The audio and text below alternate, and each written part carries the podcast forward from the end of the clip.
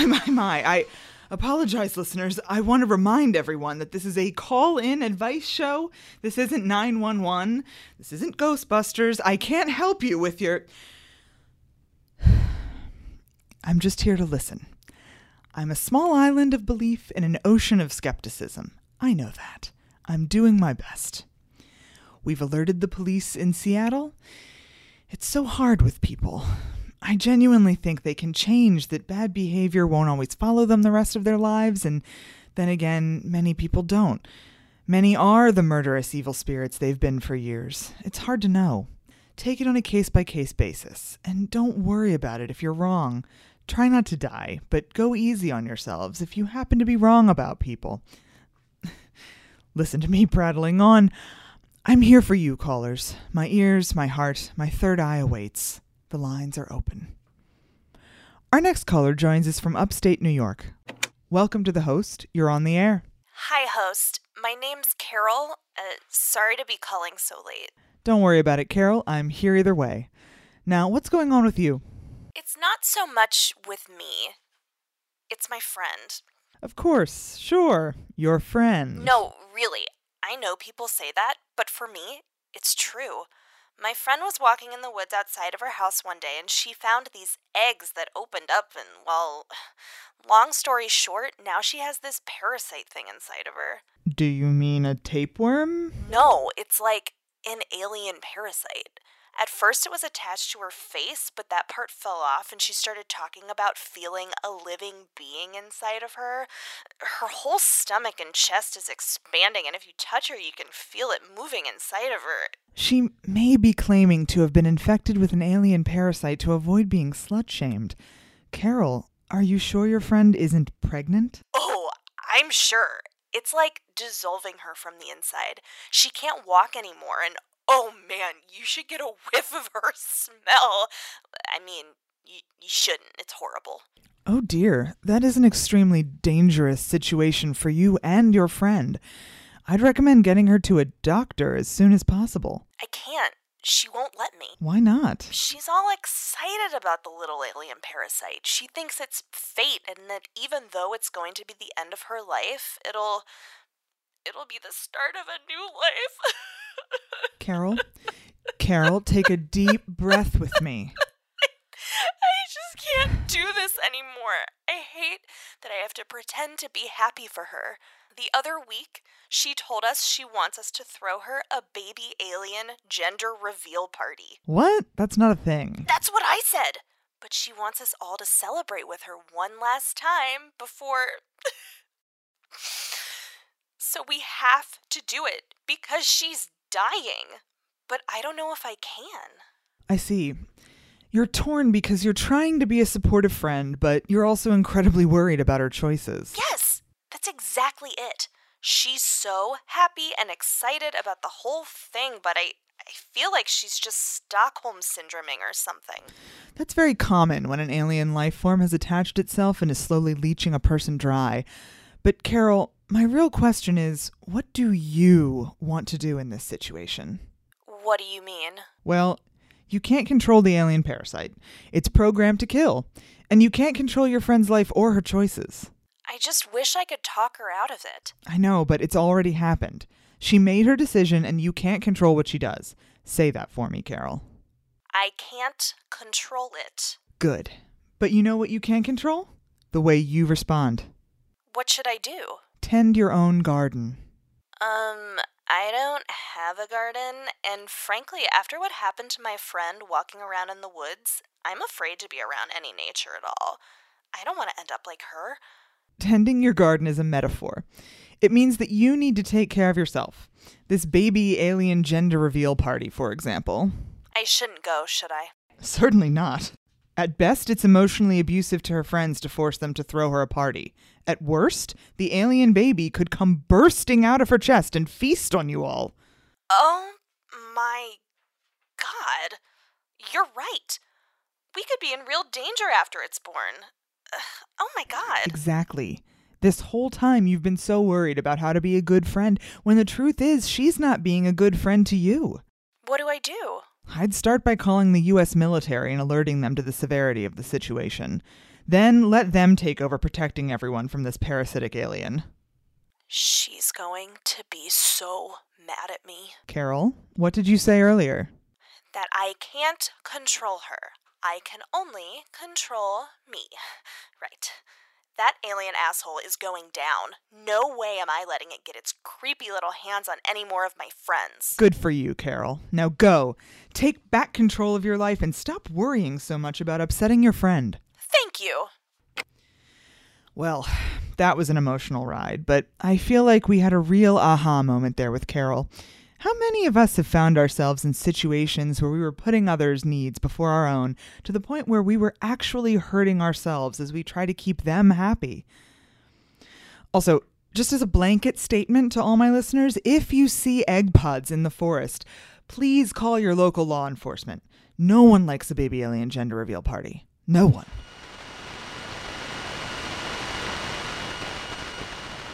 Before we dive back in, I want to take a moment to thank Ellen's Haircuts in Hanover Park for their support of our program.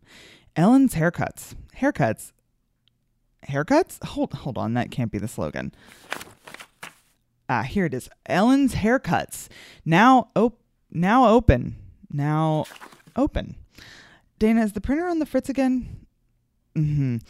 Uh, well, the moon is in the 12th house. Maybe time for a new one. Up next is Brenna calling in from Kill Devil Hills, North Carolina. What a fun city name to say. Kill, De- Kill Devil Hills. Kill Devil Hills. It should come as no surprise that there's a thriving local necromancy culture there. Brenna? Evening, host. How are you? My elbow hurts and I've upped my dosage of lithium, but that's not why we're here. How are you, Brenna? Could be better. My childhood bully, Sandra's back in my life, and it's a waking nightmare. The 90s really are back in full force. Oh, late 80s, actually. Yeah, I've been having flashbacks to when she told my crush I was obsessed with pogs, or when she ruined my pogs. That must have been hard. How did your paths reconnect? Well, she sought me out after she died. So your antagonist is a ghost, the lead somewhat buried. I tried to look up how she died, but all I could find was that her skeletonized remains were scattered along the I 95. If you're troubled enough to have your spirit linger on Earth after death, you didn't have a comfortable exit from the living plane. How does that knowledge make you feel? Well, I might feel some kind of sympathy for her. She hadn't used it as an opportunity to hover above my husband and me in bed every night, just glowing and moaning. What does Sandra say? Ghosts discuss unfinished business incessantly. She doesn't say anything. Well, kinda. She just moans and says she's sorry. Oh, so she apologizes to you. Well, kinda all the time. Hmm. And what do you do in return? Well, I, I try to make it stop. I scream, or I cry, or I swing a broom at her. One time we misted her with some Febreze, but that just got the top sheet damp. Well, I appreciate this call very much, Brenna. A few twists and turns, but in the end, an issue of rudimentary ghost etiquette. Straightforward, you need to accept her apology. Right away, unless you want more hover moaning. Well, I, I just want the haunting to stop. I, I don't need her apology. I mean, to me, an apology is about being vulnerable, you know, to demonstrate you were wrong. As horrible as she was, and she was horrible. I mean, she once forced me to eat the contents of a, an entire guinea pig cage. But I realize now that, well, she was just a kid too, you know, and she's probably changed as much as I have. Plus, I ain't no saint myself. I don't expect anyone to crawl through mud on my behalf. Just as this show isn't about me, Brenna, neither is this apology about you. Your low self esteem, which is a separate problem that breaks my heart and something I encourage you to call in about at a later date, uh, has nothing to do with Sandra's apology. She is saying, There is a person I want to be, and what I did to you doesn't fit with that vision. She wronged you, and regardless of whether or not you want to deal with it, she needs to know that you hear her when she says she's sorry. All right, well, now I do hear her, but if she wants to apologize, I think she should be ready for it to be rejected, okay? Because what kind of person only apologizes because she expects the other person to accept? What kind of person withholds the acceptance of an apology because you want the issuer to suffer? Oh, come on, ask her. She didn't say sorry then, so I figured she never would. Brenna? Oh, oh she's here. Ah, Sandra. Can you see her? Oh, come on, give up this act. Sincerely, sincerely apologize. This is the moment, Brenna. There's not going to be any garlic or holy water. This is a personal ish, so to speak, between you and your childhood tormentor.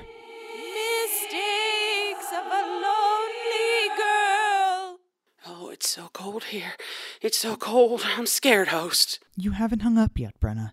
That means you aren't demonstrating Topman's phone drop reflex. You can do this. I poured chocolate milk on your box. That was wrong. Uh, okay. Uh, Th- thank you for apologizing. Brenna, now!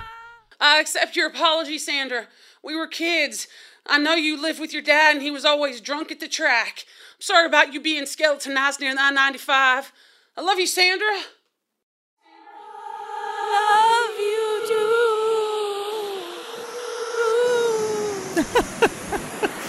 Thank you, Sandra. Oh my god. How wonderful is that? Enemies turned into a separate ghost and person headed on their own paths.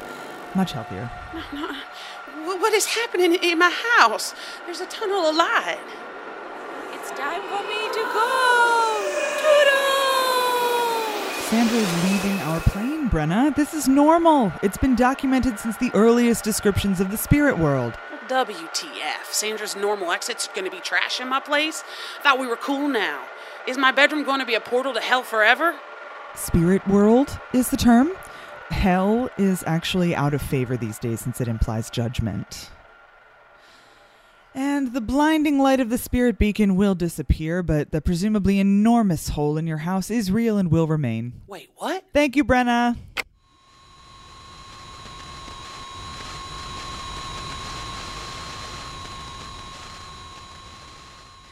Okay, listeners, send us your calls. No problem is too strange or too terrible. The lines are open. Hello? Hello, caller. I am the host. You're on the air. Hi, I'm Jezebel and I'm calling from Hollywood, California. Ah, the land of dreams and sunshine. What seems to be the problem? Well, I have to hire new interns, and if this batch isn't superb, my boss will fire me. Oh dear, was the last group unsatisfactory? They were resistant, yes. Good candidates are hard to come by. No, we're a well known production company and we even pay. So I get more resumes than I can reasonably sift through. People from Ivy League schools, people with master's degrees, people related to the president of Fox. So it's hard to tell who the right candidate might be. Exactly. It's hard to tell who's competent, efficient, savvy, but with an extreme deference to authority. You seem to get a good read on people, host. How do you do it? I'm flattered that you think so, Jezebel. Although I think it's impossible to ever feel one really knows somebody, especially with limited contact. The most you can do is listen carefully and try to draw people out in conversation. I guess the problem with that, host, is that I don't want to get too attached. You've been hurt in the past, caller? No, it's not that. It's that the interns. The interns. Well, it's funny. A lot of these internship postings include the requirement must have thick skin because an exec has an extreme anger issue or whatever. But my boss wants interns with very thin skin because, well, because my boss sometimes tries to eat the interns. Oh, I'm in his office right now cleaning up what's left of Nick here. uh, is that a figure of speech? Like it's so tough to break into Hollywood, it'll eat you alive? It could be, but this time, no, he literally eats them. Literally, meaning both emphatically and also literally? Correct. He doesn't always. He doesn't usually kill them. This was a bad case. Most of the time, he's like, I'll give you a pass at this script, or I'll get you a meeting with so and so if you just spare me a toe. Part with a small piece of your thigh. Most of them do. The ones who don't get blacklisted. Don't people complain? Not really. The few who do just sound like lunatics. Are there other people in your office who know about this? Just Garrett. He's a little out of it. Is Garrett retaining all his toes? Oh, Lee would never eat Garrett. Because he's. I mean, you'd understand if you met Garrett. I wouldn't eat him either. Wait, do you also eat people? No, I mean, not yet. I'm just an assistant. I see. I didn't know that the film industry had resorted to cannibalism. Oh, it's still pretty niche, only for the very influential. It's a power trip. Nobody actually wants to eat human flesh. Except Lee. Oh, and you should hear him burp when he's finished. It's disgusting. You seem to have gotten yourself into a situation. Have you had to feed any part of yourself to Lee? Just pieces of my soul. I mean, no. My aunt's an exec, so. No. So you've called me to help you put the lives of promising young people in danger. No. Well, I guess. But I don't know what to do. Working in Hollywood has been my dream since. Don't you think you should tell the police?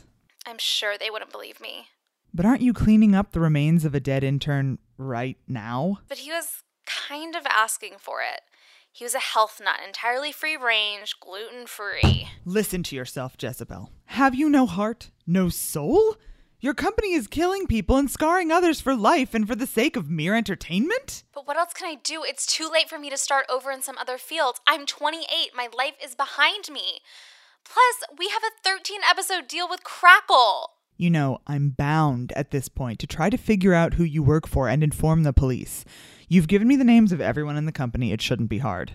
And I guess you'll just have to hope that whatever officer investigates this outrageous claim doesn't have a screenplay tucked in a drawer somewhere that he's always wanted to show somebody. Plus, we pay our interns, which is really rare. Sounds like you've made your peace with it. Don't judge me, host. I really like your show. It keeps me company in dark times like these.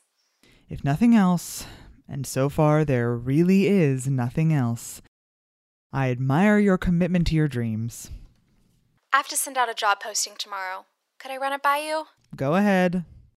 Fast paced production company seeking a highly motivated, creative, and well read intern. Must have a passion for film and television. Must have a no job too small attitude.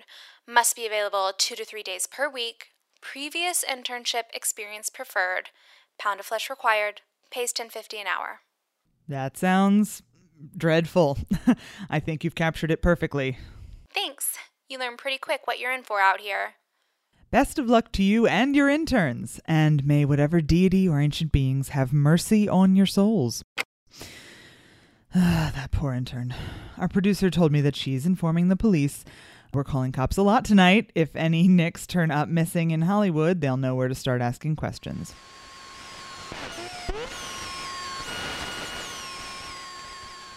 Now, this next thing requires listener participation, so get ready to participate.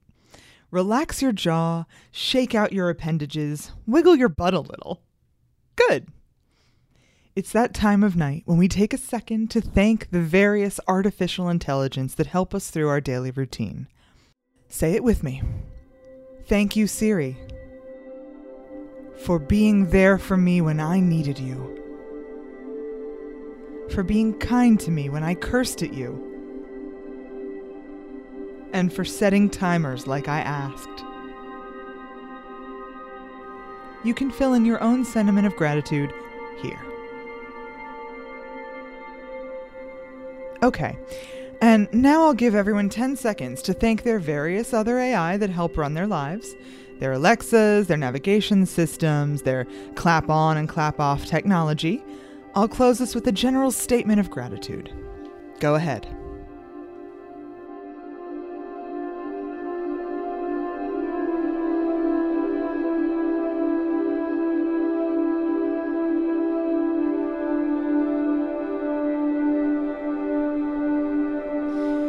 Together, we thank all our technological brothers and sisters. In return, we simply ask that you remember us in the inevitable robot revolution and spare us the indignities that will surely be inflicted upon everyone else. Thank you, listeners.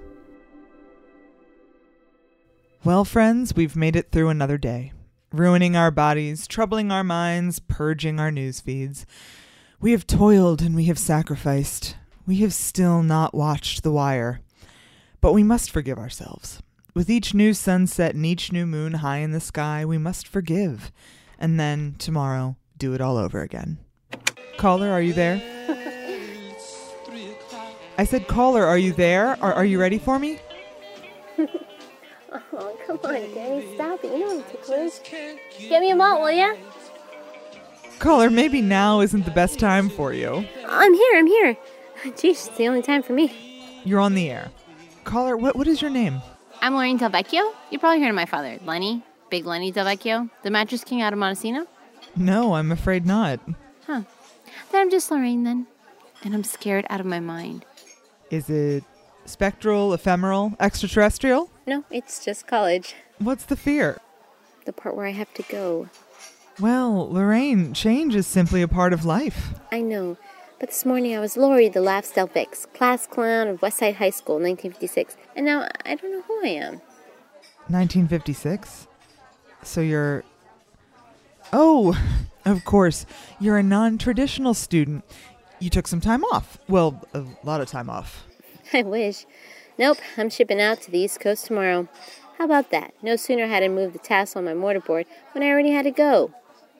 Dad says Eisenhower's coming up with some interstate system thing, so driving out there will be easier. Just what I need. Surprise visits from Big Lenny. I'm sorry, where did you say you're calling from? Oh, I'm out at Jim Maltz on the PCH.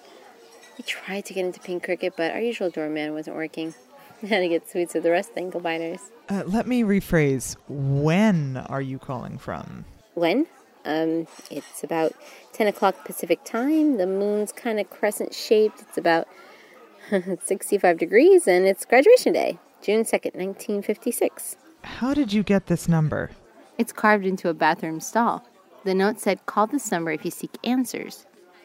This is the psychic hotline, right?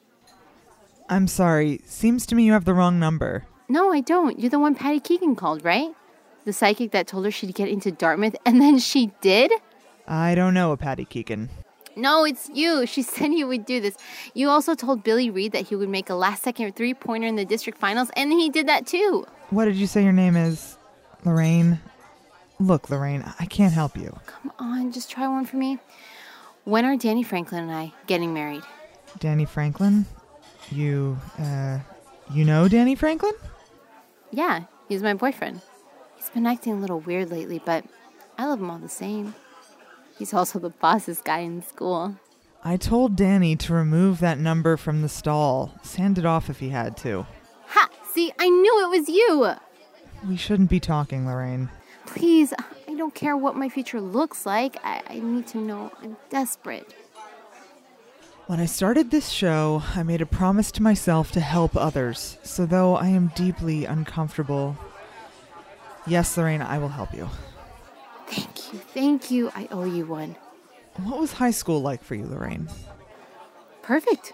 Just perfect. I was on homecoming court and I had a ton of friends, and Danny Franklin wanted to date me. And even when it was hard, even when I got detention or was grounded, I loved every second. But nothing is perfect. Surely you know that. I guess. But I did everything right, you know? As far as I can see, as far as I can control it, it was perfect like a little bubble where everything would be safe forever. You know, Lorraine, I don't mean to alarm you, but it's important you know that things won't be like this forever. The world is changing, the small one you created for yourself and the big one around you. I know. That's why I called. Tell me my future. Look into your crystal ball or whatever. It's not what you think it is, Lorraine. I'll give you an easy one. How many kids will Danny and I have? I can't do this. It won't be helpful or ethical. You know what I learned in my high school ethics class? What? Diddly squat, so come on, tell me something. Fine. Fine, Lorraine, I'll do it, but I warned you. As far as I can tell, you will have two children. Ah, a mini Lorraine and a Danny Jr. Oh, it's perfect. No, Lorraine, you will have two children. Danny won't have any. What does that mean? Danny goes over to Vietnam in a couple years. That's no big deal. My brother was in Korea. This war is different. Oh, different how? Is Danny okay?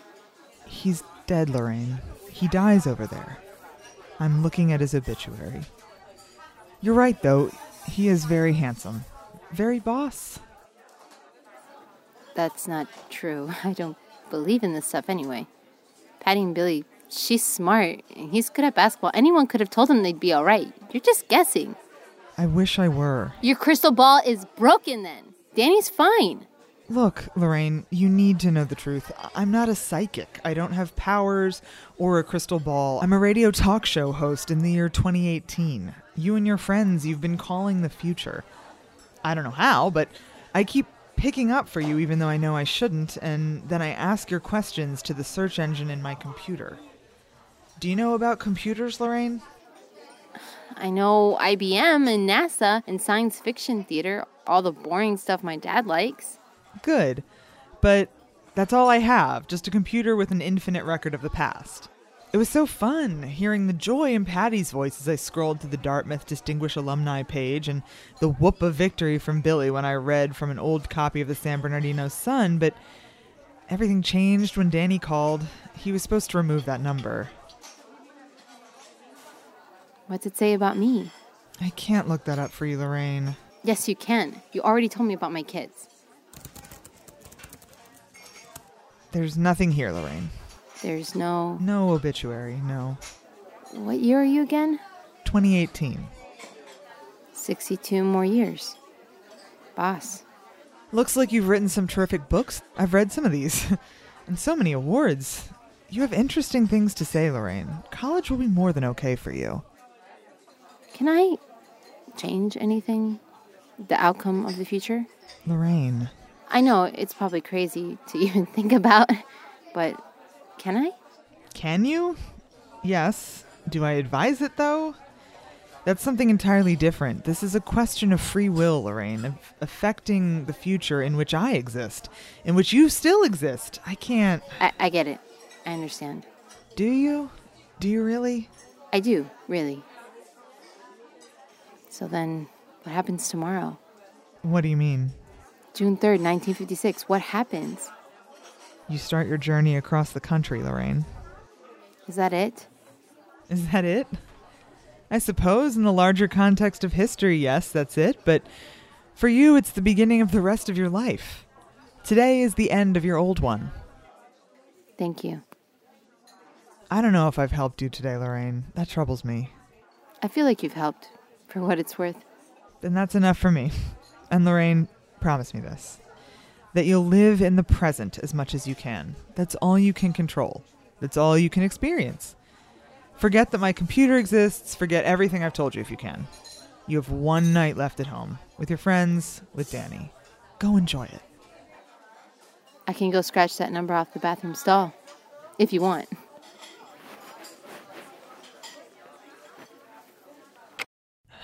I hope you don't judge what happened here tonight, listeners. It's never easy getting those calls. There's so many questions in this business that I'd rather not answer, but part of being the host is deciding how I might best be of service, and sometimes the principles by which I serve become murky. I ask you to remember that I'm not perfect. There's only so much in this world, on this plane of existence, that I can control, and the same goes for you. Good night, listeners, wherever, whenever you are. Good night, sweetheart. Well, it's time to go home. Good night, sweetheart. Well,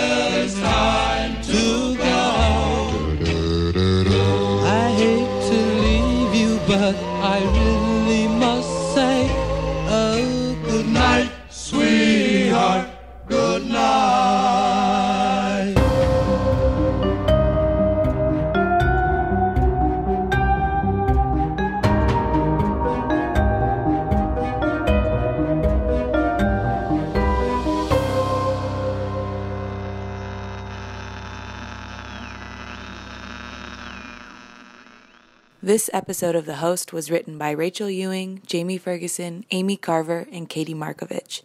It was performed by Katie Markovich, Aimee McKay, Hannah Martin, Victoria Reynoso, and Sarah Kenney. Music by Steve Metz. Created by Amy Carver. If you'd like to contribute, please send us an email at thehostpodsubmissions at gmail.com. Until next time, good night.